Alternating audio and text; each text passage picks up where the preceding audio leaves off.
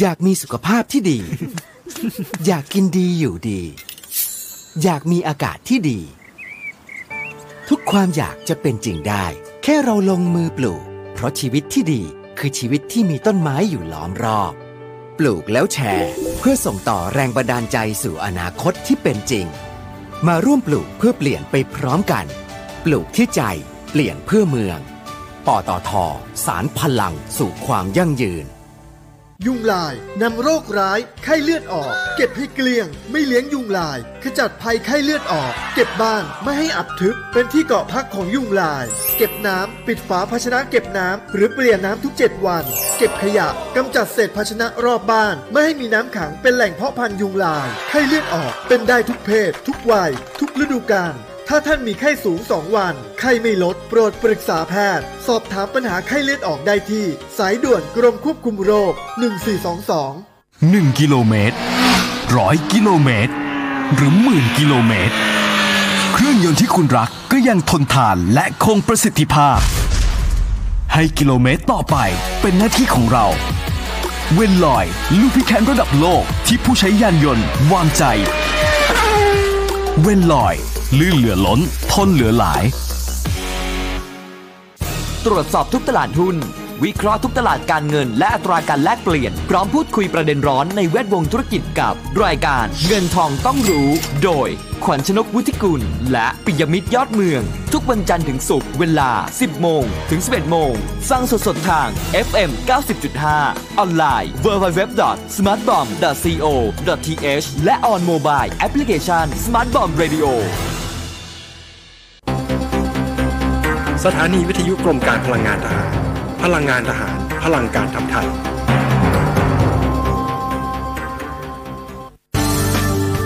รายการ Insider Talk โดยธนงขันทองและทีมงาน น้ำมันเครื่องเวลลอย เวลลอย ลื่นเหลือล้น ทนเหลือหลาย อรุณสวัสดิ์ท่านผู้ฟังทางมิติข่าว 90.5 ครับ ในเวลาของรายการ Insider Talk วันนี้เราพบกันเช้าวันอังคารที่ 21 กรกฎาคม 2563 อยู่กับผมกิตติดิษฐ์ธนดิษสุวรรณนะครับ ท่านผู้ฟังครับวันนี้เราต้องกลับมาเกาะติดประเด็นฮ่องกงกันอีกครั้งครับ เพราะแม้ว่ากฎหมายความมั่นคงฮ่องกงจะมีผลบังคับใช้มาตั้งแต่ช่วงก่อนเที่ยงคืนวันที่ 30 มิถุนายนมาจนถึงตอนนี้ก็เกือบจะ 1 เดือนเต็มแล้วเนี่ยนะครับ แต่บรรดาชาติตะวันตกนำโดยสหรัฐ ก็ยังคงกดดันฮ่องกงอย่างต่อเนื่องครับ ซึ่งแน่นอนครับว่า การกดดันฮ่องกงก็ถือเป็นการกดดันไปยังรัฐบาลจีนแผ่นดินใหญ่ กดดันไปยังรัฐบาลปักกิ่งด้วยนะครับ นอกจากสหรัฐแล้วท่านผู้ฟังครับ อีกหนึ่งประเทศที่เรียกว่ากดดันจีนอย่างไม่หยุดไม่หย่อน ก็คืออังกฤษครับ โดยอังกฤษเนี่ยมักจะเคลื่อนไหวตลอดเลยนะฮะ เวลามีประเด็นเกี่ยวกับฮ่องกงจนรัฐบาลจีนมักจะชอบโจมตีว่า อังกฤษเนี่ยกำลังทำเหมือนกับว่าฮ่องกงยังคงเป็นของอังกฤษอยู่ ทั้งที่ฮ่องกงครับ กลับมาเป็นของจีนแผ่นดินใหญ่มานานกว่า 20 ปีแล้ว ในขณะที่อังกฤษก็แย้งว่า แม้อังกฤษส่งมอบเกาะฮ่องกงคืนกลับไปให้กับจีนแผ่นดินใหญ่แล้วก็จริง แต่พันธสัญญายังอยู่ครับ ในการที่อังกฤษต้องทำทุกอย่างเพื่อให้มั่นใจว่า จีนจะปกครองฮ่องกงตามแนวทาง 1 ประเทศ 2 ระบบอย่างที่ตกลงกันไว้นะฮะ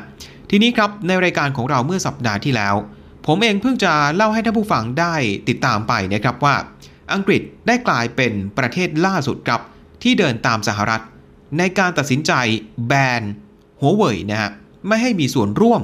ในการไปวางระบบ 5G ของประเทศ อุปกรณ์เครื่องไม้เครื่องมืออะไรก็ตามที่ติดตั้งไปแล้ว ก็ต้องถอนออกมาให้หมด ภายในปี 2027 นอกจากนี้ครับเมื่อสัปดาห์ที่แล้วเนี่ยก็ยังมีความเคลื่อนไหวจากฝากฝั่งของศาลสูงในอังกฤษนะฮะก็คือทางประธานศาลฎีกาอังกฤษครับ ออกมาเปรยๆว่า เรื่องของกฎหมายความมั่นคงฮ่องกงเนี่ยนะครับอาจจะทำให้ ทางศาลฎีกาอังกฤษครับตัดสินใจ เรียกผู้พิพากษาชาวอังกฤษที่ไปปฏิบัติหน้าที่อยู่ในฮ่องกงสองคน กลับคืนมาไปเรียกกลับมาด้วยนะครับ เพราะว่าตามข้อตกลงระหว่างอังกฤษกับจีน ในปี 1997 ตอนที่มีการส่งมอบเกาะคืนให้กันเนี่ยนะฮะเขเขามีข้อตกลงว่าอังกฤษจะยังคงส่งผู้พิพากษาครับ อย่างน้อยสองคนนะฮะไปปฏิบัติหน้าที่ อยู่ที่ศาลสูงฮ่องกงต่อไปมาจนถึงปัจจุบัน ซึ่งตรงนี้นี่แหละตามข้อตกลงอาจจะมีการเปลี่ยนแปลงได้ เนื่องจากประธานศาลฎีกาอังกฤษบอกว่า ไม่มั่นใจละนะฮะว่าฮ่องกงมีอำนาจในการปกครองตนเอง เหมือนกับเมื่อก่อนเนื่องจากกรณีของกฎหมายความมั่นคง ทีนี้ล่าสุดครับท่านผู้ฟัง เมื่อวานนี้ อังกฤษก็ยังไม่หยุดครับ ยังคงเดินหน้า ท้าชนจีนต่อไป คราวนี้เป็นการประกาศ ระงับสนธิสัญญาส่งผู้ร้ายข้ามแดน ระหว่างกัน ระหว่างอังกฤษกับฮ่องกงนะครับ ก็ถือว่าเป็นประเทศที่ 4 แล้วครับ ที่ทำแบบนี้ตามหลังสหรัฐ ออสเตรเลีย แล้วก็แคนาดานะฮะ จริงๆ เมื่อสุดสัปดาห์ที่ผ่านมานะครับ ในเรื่องของการที่อังกฤษเนี่ยระงับส่วนที่สัญญาส่งผู้ร้ายข้ามแดนกับฮ่องกง นายกรัฐมนตรีบอริส จอห์นสัน เขาได้เปรยเรื่องนี้ มาในช่วงนั้นแล้วนะครับ แต่ว่าเมื่อวานนี้เพิ่งจะมีการประกาศอย่างเป็นทางการครับ โดยรัฐมนตรีต่างประเทศอังกฤษนะครับ นายโดมินิกราบครับ ก็ประกาศเรื่องนี้ ระหว่างการอภิปรายในสภาผู้แทนราษฎรนะฮะบอกว่าส่วนที่สัญญาส่งผู้ร้ายข้ามแดน ระหว่างอังกฤษกับฮ่องกงนะครับ จะถูกระงับมีผลทันทีครับ แล้วก็ยังไม่มีกำหนดด้วย ว่าจะกลับมาร่วมมือกัน กลับมาเป็นปกติเมื่อไหร่นะฮะ โดยรัฐมนตรีต่างประเทศอังกฤษบอกว่า อังกฤษจะไม่พิจารณากลับมาส่งผู้ร้ายข้ามแดน ระหว่างอังกฤษกับฮ่องกงอีกครั้ง จนกว่าอังกฤษจะมั่นใจว่า การส่งผู้ร้ายส่งผู้ต้องสงสัย ไปยังฮ่องกงจะไม่ถูกนำไปใช้ในทางผิดๆกับกฎหมายความมั่นคงฉบับใหม่นะฮะซึ่ง ในกฎหมายความมั่นคงฮ่องกงนี้เอง มีการเปิดช่องครับท่านผู้ฟัง ให้ส่งตัวผู้ต้องสงสัยผู้กระทำผิด ในบางกรณีที่ทางฮ่องกงหรือว่าทางรัฐบาลปักกิ่งมองว่าเป็นกรณีที่ร้ายแรง หรือว่าเป็นกรณีอ่อนไหวเนี่ยแทนที่จะดำเนินคดีในฮ่องกงสามารถถูกส่งตัว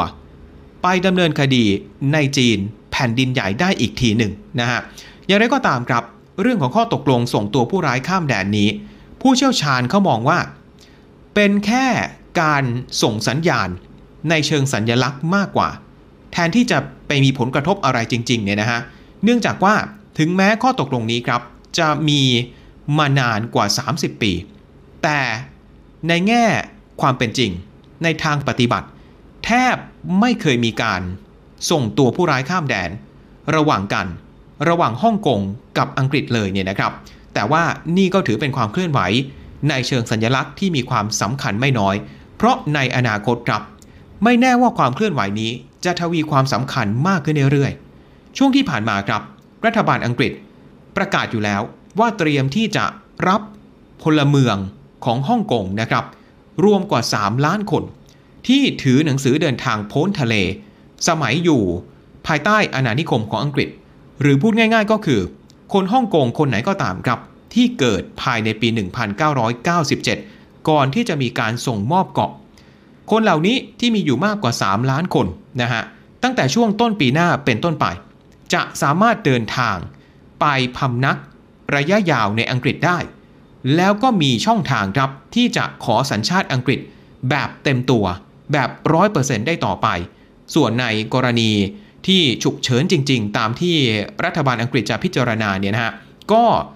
มีสิทธิ์ครับที่จะอนุญาตให้คนฮ่องกงนะสามารถ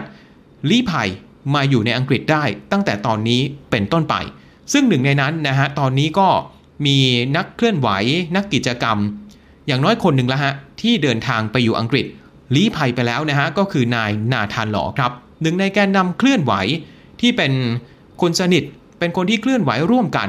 กับนายโจชัวบองนี่แหละนะฮะที่ตัวเขาเองนะครับก็ไปโผล่อยู่ที่กรุงลอนดอนเป็นที่เรียบร้อย ซึ่งก็หมายความว่าหลังจากนี้ครับอังกฤษจะไม่มีทาง ส่งคนฮ่องกงเหล่านี้ กลับไปดำเนินคดีที่เกาะฮ่องกงอย่างแน่นอน ถ้ามีการร้องขอขึ้นมา ในทางกลับกันครับ ถ้าเกิดมีคนที่ทำผิดกฎหมายของอังกฤษไปอยู่ที่ฮ่องกง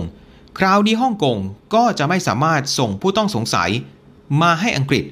ดำเนินคดีได้ เช่นกันเป็นแบบ 2 ทางนะฮะจากอังกฤษไปฮ่องกง จากฮ่องกงมาอังกฤษ คราวนี้ระงับไปแล้วทำไม่ได้นะครับ ทีนี้ครับทางรัฐมนตรีต่างประเทศของอังกฤษก็ยังได้เปิดเผยอีกหนึ่งมาตรการในการกดดันฮ่องกงด้วยนะครับ คือคราวนี้ครับ เดิมที่อังกฤษมีมาตรการในการแบนการค้าอาวุธกับจีนอยู่แล้วนะฮะเป็นมาตรการที่บังคับใช้มา เป็น 30 กว่าปีแล้วล่ะนะฮะตั้งแต่ปี 1989 แต่คราวนี้ก็จะเอามาตรการแบนการค้าอาวุธนี้ขยายมาครอบคลุมเกาะฮ่องกงด้วย ซึ่งเรามองตอนแรกก็อาจจะเอ๊ะไม่น่าจะส่งผลกระทบอะไรมากนะฮะเพราะว่าเป็นการค้าอาวุธฮ่องกงก็ไม่ได้มีการซื้ออาวุธจากอังกฤษสักเท่าไหร่อยู่แล้ว แต่ว่าคำสั่งนี้ฮะ ไปรวมถึงการแบนการค้าการส่งออก อุปกรณ์ในการใช้ควบคุมความสงบในสังคม หรือพูดง่าย ๆก็คือบรรดาอุปกรณ์ปราบม็อบด้วยนะฮะอย่างเช่นกุญแจมือ หรือว่าระเบิดควันเป็นต้นนะครับ อันนี้ก็คือ 2 มาตรการหลักล่าสุด ที่อังกฤษเนี่ยออกมากดดันฮ่องกงแล้วก็กดดันไปยังรัฐบาลจีนด้วย ทีนี้ฝั่งของจีนครับไปดูฝั่งของจีนบ้างว่ามีท่าทียังไง จีนเอง ออกมาขู่อังกฤษตั้งแต่ก่อนจะประกาศนะฮะเรื่องของการระงับ ส่วนที่สัญญาส่งผู้ร้ายข้ามแดนอย่างเป็นทางการแล้วนะเพราะว่ามันมีกระแสข่าวออกมาตั้งแต่สุดสัปดาห์นะครับ คนที่ออกมาตอบโต้อังกฤษคราวนี้ ชื่อว่านายหวังหวนปิ่นครับ ชื่ออาจจะไม่ค่อยคุ้นเท่าไหร่ เขาเป็นโฆษกกระทรวงการต่างประเทศของจีนคนใหม่ครับ เป็นคนใหม่ที่เพิ่งจะมาทำงานได้ ไม่ถึง 1 อาทิตย์เลยนะฮะมาแทนที่นายเกิงสวงครับ ที่นายเกิงสวงเองตอนนี้ ลี่ยนไปดำรงตำแหน่งรองเอกอัครราชทูตจีน ประจำสหประชาชาติประจำ UN ไปแล้วนะฮะ คราวนี้ครับนะฮะในหวังหวนปิ่น ก็ออกมาบอกครับว่า รัฐบาลปักกิ่งเองก็ไม่รอช้าครับที่จะมีมาตรการตอบโต้ แบบตาต่อตาฟันต่อฟัน กับการที่อังกฤษเนี่ยมีความเคลื่อนไหวแบบนี้ ซึ่งจีนมองอยู่ตลอดว่าเป็นการแทรกแซงกิจการภายในของจีน แล้วก็เตือนด้วยว่าตอนนี้อังกฤษ กำลังเดินไปผิดทิศผิดทางนะฮะ ทีนี้มันยังไม่หมดครับท่านผู้ฟัง ทางรัฐมนตรีต่างประเทศของอังกฤษเนี่ยในการประชุมสภาเมื่อวานนี้ บรรดาสสอังกฤษก็ยังกดดัน ไปยังรัฐมนตรีต่างประเทศด้วยว่า น่าจะมีมาตรการอื่นๆ กดดันจีนเพิ่มเติมอีก ไม่ใช่แค่เรื่องของฮ่องกงเท่านั้นนะครับ ควรจะไปจัดการจีน เรื่องของชาวอุยกูร์ ในเขตปกครองตนเองซินเจียงด้วยนะฮะที่ตอนนี้เนี่ยดูจะกลับมาเป็นประเด็นอีกครั้งหนึ่ง เกี่ยวกับการละเมิดสิทธิมนุษยชนนะฮะที่มีรายงานออกมาช่วงที่ผ่านมาว่ามีการไปเเรียกว่าทำหมันนะฮะโดยเเจ้าตัวเนี่ยนะครับผู้หญิงที่เป็นชาวอุยกูเนี่ยไม่ให้ความยินยอมนะครับแล้วก็มีภาพมีการแฉออกมาในช่วงเร็วๆนี้เนี่ยนะครับ ปรากฏว่าทางสสอังกฤษครับก็เลยกดดันรัฐมนตรีต่างประเทศว่าในเรื่องอุยกูนะฮะ ควรจะมีมาตรการออกมาด้วยหรือไม่ในการไปขึ้นบัญชีดำหรือว่าไปคว่ำบาตรเจ้าหน้าที่ของพรรคคอมมิวนิสต์จีนที่เกี่ยวข้องกับการละเมิดสิทธิมนุษยชนในซินเจียงเนี่ยนะครับ แต่ทางรัฐมนตรีต่างประเทศครับของอังกฤษ ก็ยังคงบอกว่าเรื่องนี้ยังต้องใช้เวลาครับ อยู่ระหว่างการรวบรวม พยานหลักฐานอาจจะใช้เวลาอีกหลายเดือน แต่ในขณะที่อังกฤษครับยังคงไม่ออก action สักเท่าไหร่ ในประเด็น อุยกูร์ในประเด็นซินเจียง แต่ปรากฏว่าสหรัฐครับ ก่อนหน้านี้ขึ้นบัญชีดำนะฮะเจ้าหน้าที่พรรคคอมมิวนิสต์ประจำซินเจียง แล้วก็บริษัทเอกชนต่างๆ ที่สหรัฐเนี่ยกล่าวหาว่าเกี่ยวข้องกับการละเมิดสิทธิมนุษยชนไปเกือบ 40 รายแล้วเนี่ยล่าสุดสหรัฐมาอีกฮะขึ้นบัญชีดำรอบที่ 3 ครับ เกี่ยวกับกรณีสินเจียงอุยกูเนี่ยนะครับ โดยทางกระทรวงพาณิชย์สหรัฐได้ประกาศ เมื่อวานนี้นะฮะขึ้นบัญชีดำบริษัทของจีน 11 บริษัทด้วยกันครับ 11 บริษัทนี้ก็มีหลากหลายธุรกิจนะครับ มีทั้งบริษัทผลิตเเสื้อผ้าเครื่องแต่งกายนะฮะที่เป็นโรงงานผลิตเสื้อผ้าให้กับแบรนด์ดัง ๆ ของฝากฝั่งยุโรปเนี่ยนะครับ ปรากฏว่าก็ถูกกล่าวหาด้วยว่าไปใช้แรงงานทาสแรงงานบังคับ ที่เป็นชาวอุยกูนะฮะรวมไปถึงชนกลุ่มน้อยมุสลิมอื่น ๆ ที่อยู่ในพื้นที่ นอกจากนี้ นะฮะก็ยังมีบริษัทที่เกี่ยวข้องกับการไปทดสอบ DNA นะฮะเกี่ยวกับการไปทดสอบวิเคราะห์วิจัย รหัสพันธุกรรม แล้วก็มีบริษัทที่ผลิตนะฮะวัสดุอุปกรณ์ที่ใช้ในการก่อสร้าง รถไฟฟ้าความเร็วสูงด้วยนะครับ โดยทางกระทรวงพาณิชย์ของสหรัฐก็บอกว่าบริษัทเหล่านี้นี่แหละฮะมีความเกี่ยวข้องโดยตรงเลยกับการไปช่วยเหลือรัฐบาลนะฮะละเมิดสิทธิมนุษยชน ต่อชาวอุยกูนะฮะ ซึ่งก็หมายความว่าหลังจากนี้ บริษัทล่าสุดทั้ง 11 แห่งก็จะไม่สามารถไปทำธุรกิจ ไปซื้อสินค้า ไปนำเข้าวัสดุอุปกรณ์ใด ๆ จากบริษัทที่เป็นสัญชาติสหรัฐได้ ถ้าไม่ได้รับความยินยอมจากทางกระทรวงพาณิชย์ก่อนนะฮะ อันนี้ก็เป็นอีกหนึ่งความเคลื่อนไหวครับของฝากฝั่งสหรัฐที่ยังคงกดดันจีนต่อเนื่องในแทบทุกด้าน ล่าสุดคราวนี้ก็เป็นรอบที่ 3 แล้วนะฮะสำหรับกรณีของซินเจียงอุยกูนะครับทีนี้พาท่านผู้ฟังครับกลับมาที่ฮ่องกง เพราะว่าเมื่อวานนี้มีความเคลื่อนไหวจากฝากฝั่งของนายโจชัววองฮะที่ดูจะไม่เข็ด หลังจากถูกทางกกตของฮ่องกงปฏิเสธไม่ให้ลงสมัครเลือกตั้งท้องถิ่นมาแล้วครั้งหนึ่งจำได้ใช่ไหมครับ คราวนี้ลงสมัครอีกครับ แล้วก็เป็นการเลือกตั้งใหญ่เลย นั่นคือการเลือกตั้ง สมาชิก สภานิติบัญญัตินะฮะหรือว่าสมาชิก LegCo ที่จะมีการเลือกตั้งกันในช่วงต้นเดือนกันยายนนี้นะครับแต่ว่าสถานการณ์คราวนี้เนี่ยแน่นอนว่ามันต่างออกไปครับ เพราะว่าตัวโจชัว หว่องไม่ได้สมัครเลือกตั้ง ในนามตัวแทนพรรคเดโมซิสโตแล้วนะฮะเพราะว่าพรรคเดโมซิสโตก็ได้ประกาศยุบพรรคไปนะฮะแยกวงกันไป ก่อนที่กฎหมายความมั่นคงเนี่ยจะบังคับใช้แค่ ไม่กี่ชั่วโมงนะฮะเพราะว่ากฎหมาย ฉบับใหม่นี้บอกไว้ชัดเจนครับ ว่าจะไม่มีผลบังคับใช้ไปเอาผิดย้อนหลังนะฮะแล้วตอนนี้ก็อย่างที่บอกว่ากฎหมายความมั่นคงก็บังคับใช้แล้วด้วย แถมทางรัฐบาลฮ่องกงก็เพิ่งจะออกมาขู่นะครับว่าการที่บรรดาสมาชิกฝ่ายค้าน ฝ่ายต่อต้านรัฐบาลเนี่ยจัดการเลือกตั้งขั้นต้น หรือว่า primary ไปช่วงไม่กี่สัปดาห์ที่ผ่านมา ก็อาจจะไปขัดต่อกฎหมายความมั่นคง ฉบับใหม่นี้ได้นะครับ สถานการณ์คราวนี้ก็เลยต่างจากการเลือกตั้ง ทุกครั้งที่ผ่านมาครับ ที่สำคัญ คราวนี้เนี่ยนายโจโชวองก็ยังท้าทาย รัฐบาลฮ่องกงด้วยนะฮะด้วยการไม่ยอมลงนาม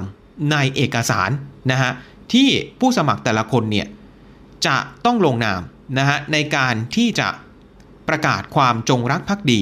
ต่อฮ่องกงแล้วก็ต่อกฎหมายที่ใช้ปกครองฮ่องกงนั่นก็คือ Basic Law นะฮะ ถึงแม้ว่าแบบฟอร์มนี้ครับเอกสารฉบับนี้จะไม่ได้บังคับ ให้ผู้สมัคร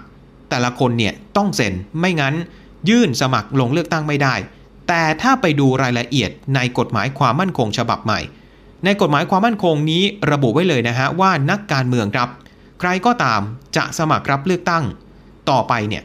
จะต้องลงนามนะฮะในประกาศในเอกสาร แสดงความจงรักภักดีตรงนี้ หรือ ด้วยวิธีการอื่นใดด้วยปากเปล่าก็ตามนายโจชัววองนะฮะก็บอกว่าตัวเขาเองก็ทราบดีครับว่าเป็นเป้าสำคัญนะฮะที่อาจจะถูกเล่นงาน โดยกฎหมายความมั่นคง ฉบับใหม่นี้ แต่ตัวของเขาก็บอกว่าเขาเองยังคงมีความหวังอยู่นะฮะว่าจะ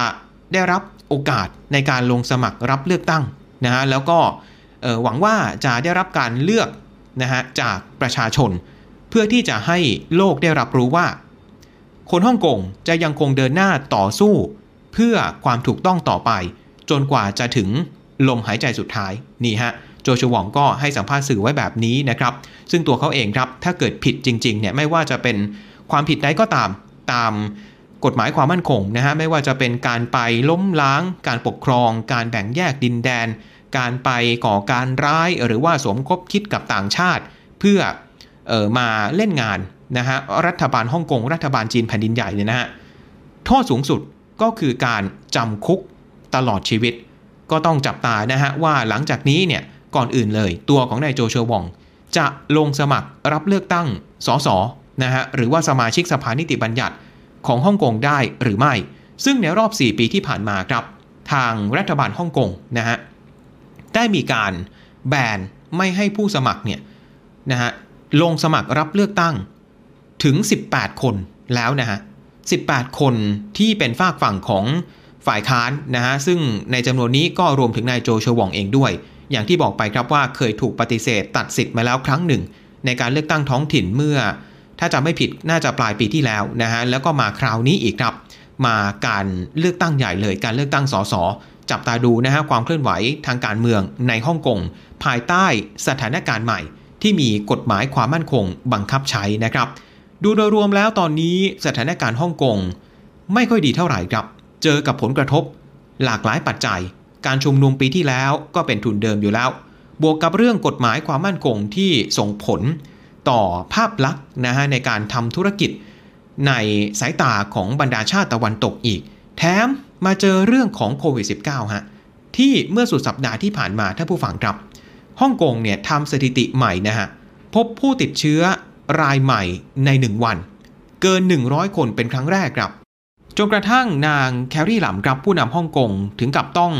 ยอมรับนะว่าสถานการณ์เนี่ยยังอยู่ในขั้นวิกฤต แล้วก็ไม่มีวี่แววว่าจะควบคุมได้นะครับ เพราะฉะนั้นทางรัฐบาลฮ่องกงครับก็เลยประกาศนะฮะออกมาตรการเข้มงวดกลับมาควบคุม การระบาดของโควิด -19 ในฮ่องกงอีกครั้ง อย่างน้อย 7 วันนะฮะตั้งแต่เมื่อวานนี้นะครับ โดยหน่วยงานราชการแทบจะทุกแห่งทุกที่ในฮ่องกง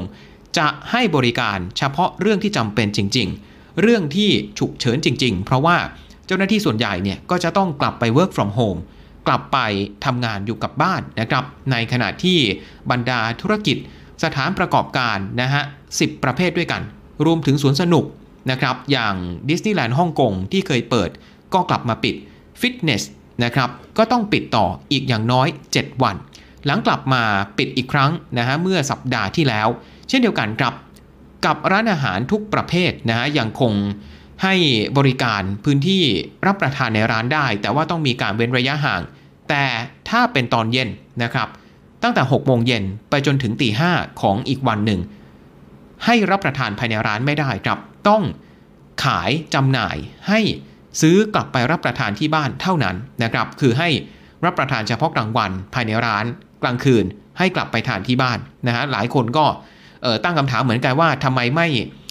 ออออกให้มันครอบคลุมทั้งวันไปเลยนะฮะในเรื่องของข้อบังคับร้านอาหารตรงนี้นะฮะไวรัสมันแพร่ได้ 24 ชั่วโมงนะครับไม่ใช่แค่กลางคืนเท่านั้นทำไมกลางวันยังอนุญาต แล้วกลางคืนไม่อนุญาตให้รับประทานภายในร้านนะครับ นอกจากนี้การรวมกลุ่มครับ การชุมนุมกันในสถานที่สาธารณะ ก็ยังคงมีผลบังคับใช้ต่อไปนะครับ จากเดิมที่เคยให้อนุญาตสูงสุด 50 คนตอนนี้ก็กลับมาอยู่ที่ 4 คนนะฮะรวมไปถึงการบังคับนะสวมใส่หน้ากากอนามัยหรือหน้ากากผ้า ไม่ได้บังคับแค่